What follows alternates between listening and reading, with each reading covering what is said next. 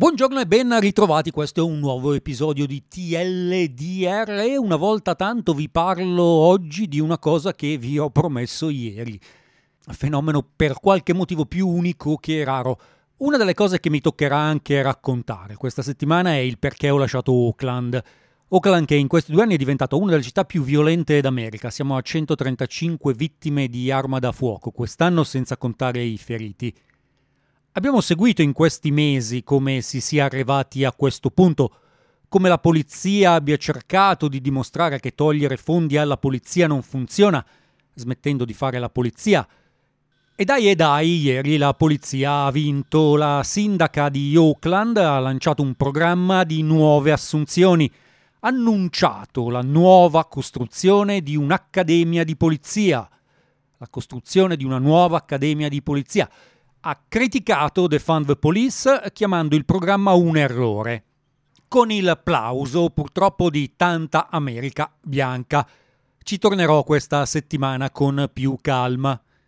In tutto questo i democratici si sono rivelati incapaci di agire con coerenza, paralizzati dal terrore di perdere qualsiasi prossima elezione e nel giro di un secondo hanno fatto marcia indietro, buttando sia il bambino che l'acqua sporca, che credo sia un proverbio, o forse come al solito una delle cose che diceva solo mia nonna.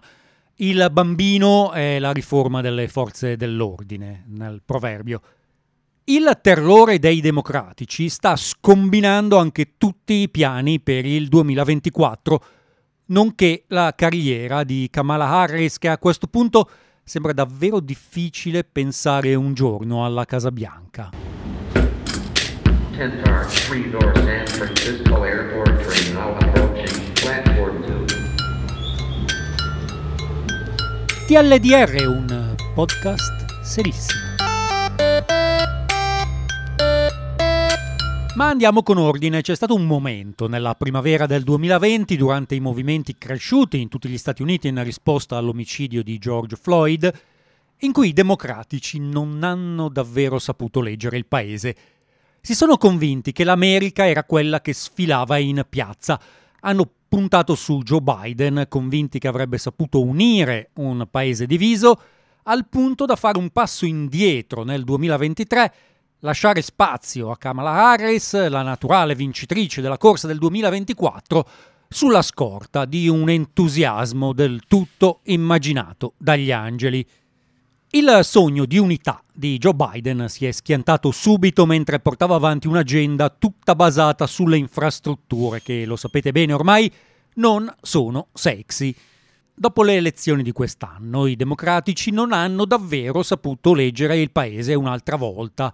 Si sono convinti che tutto ciò che hanno fatto fin qui negli ultimi due anni sia perdente, che agli americani non gliene importi assolutamente nulla e che Kamala Harris non vincerà mai perché rappresenta tutto ciò che il paese non vuole. Credo che tecnicamente si dica che si sono cagati in mano ed hanno deciso che è meglio puntare su Pete Buttigieg, il sindaco Pete, che di per sé non c'è nulla di male, se non fosse che l'unico motivo per cui hanno scelto lui è che è maschio e bianco, anche se non lo ammetteranno mai. E se non fosse anche che tutto questo passa attraverso la distruzione politica di Kamala Harris. Ultimamente tanti analisti a Washington DC hanno notato come la Casa Bianca di Joe Biden sia leaky, abbia un sacco di perdite, ogni settimana trapelano cose che di solito non succede. E non prendiamoci in giro, la Casa Bianca fa trapelare quello che vuole fare trapelare e tutto quello che è trapelato negli ultimi mesi sono le frizioni fra gli staff del presidente e della vicepresidente, le perplessità di Joe Biden, l'insofferenza per il fatto che Kamala Harris non sia in grado di essere per Biden ciò che Biden è stato per Obama. Tutte palle, Kamala Harris sta facendo ciò che può fare da vicepresidente, cioè nulla, è una carica fittizia con la differenza che mentre gli incarichi che le sono stati assegnati ad inizio mandato andavano tutti nella direzione del darle visibilità e spessore internazionale, specialmente nelle aree che saranno cruciali per gli Stati Uniti nel prossimo futuro, ciò che le assegnano ora è fondamentalmente tagliare nastri ed occuparsi di cose da neri. A questo punto sia chiaro, la possibilità che i democratici non perdano il Senato l'anno prossimo sono davvero vicine allo zero e lo sapete già. Il rischio gigantesco è un'altra candidatura di Joe Biden che non ha alcun senso. E da questo punto ben venga Pitt nel caso Farabbia che probabilmente accadrà a discapito dell'ennesima donna e dell'ennesima nera. Ho sempre detto come paragonare i democratici americani con il PD non avesse alcun senso, ma solo perché la freccia andava nella direzione sbagliata.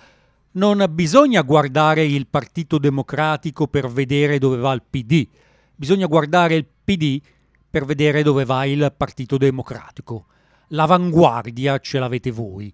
Il brano di oggi è di Robert Plant con Alison Krauss, Can't Let Go.